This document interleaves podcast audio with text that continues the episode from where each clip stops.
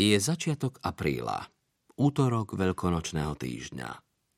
Keďže predvčerom bola kvetná nedeľa, visia za všetkými krížmi a nádobkami so svetenou vodou čerstvé vetvičky krušpánu.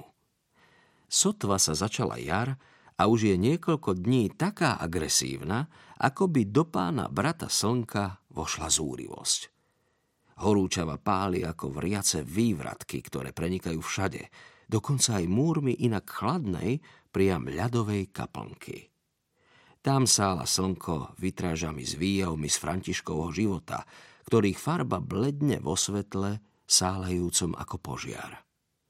Vládne tam horúčava ako pri kuchynských sporákoch u Severína a jeho Mladuňa, ktorý ešte nemá kláštorné meno.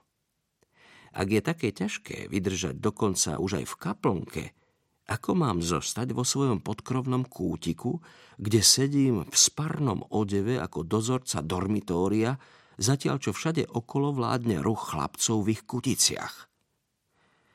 Malý priestor, kde sa zdržiavam, má 2x4 metra a preglejkové steny bez plafóna. Keď mi na stolíku svieti malá žiarovka, ktorá vypadla z tienidla lampy a hompáľa sa pod ním, vrhá na plafón dormitória nad mojou celou pravouhlú svetelnú škvrnu. Slabá svetelná guľôčka. Nie je to nič oproti sálajúcemu slnku, no napriek tomu sa zdá, akoby tú horúčavu, ktorá ani v noci neopúšťa moju kutňu, spôsobovala ona.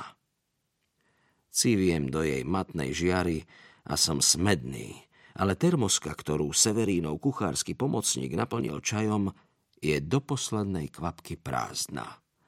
Na rozdiel odo mňa, čo som malými dúškami vypil zo studeného horkého čaju, vyteká mi v trasľavých kvapkách von z tela, z môjho bezcenného tela. Potím sa od hlavy až po pety. Halenu aj nohavice som si stiahol. Takisto škapuliar, aj šnúru, no kutňu samozrejme nie. Aj pred mojou izbietkou visí len krátky záves, čosi 0,5 metra nad podlahou. Kto by vstal z postele, čo je s výnimkou naliehavých dôvodov prísne zakázané, uvidel by moje holé chodidlá vo františkánskych sandáloch. Viac nahoty si tu ako dozorca nemôžem dovoliť. Tak sedím pod kutňou holí, všade ma hryzie jej hrubá látka, ako by som bol v jutovom vreci. Pokúšam sa nehýbať, aby sa moje telo, moje zavrhnutia hodné telo, ktoré by bolo treba zbičovať šnúrov s uzlami, dostalo čo najmenej do styku so stanom sťavej srsti. Ale dávam pozor. Lampku som zhasol. So svetelnými kruhmi pred očami hľadím von oknom, ktoré je otvorené, hoci by bolo lepšie, keby som ho zatvoril, aby horúčava zostala vonku. Noc je čierna masa výbušného sparna. Nevidno nejaké hviezdy. Nevidno ani sestru Lunu. Podo mnou sa nachádza ihrisko s gaštanmi. Na druhej strane vydláždenej plochy je budova školy, kde sa na druhom poschodí v okne, nachádzajúcom sa úplne vpravo, ešte svieti.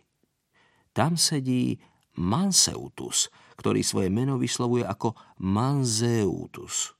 Vedie stredné triedy, chlapcov vo veku od 12 do 16 rokov, nad ktorými musím bdieť v tomto dormitóriu. Počujem ťa, Bruinsma.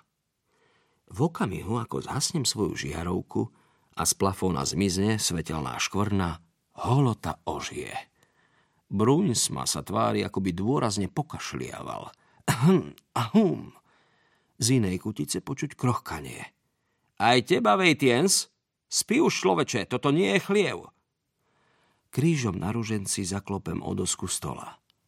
S touto korálovou šnúrkou v ruke máme dennodenne odriekať modlitby, keďže sme v reholi zasvetení svätej Panne, tak ako František, ktorý bol zarytý mizogín, hoci podľa apokryfných zdrojov mal niečo so svätou Klárou. V tichu, ktoré sa načas vrátilo, ako by bolo počuť búšenie horúčavy.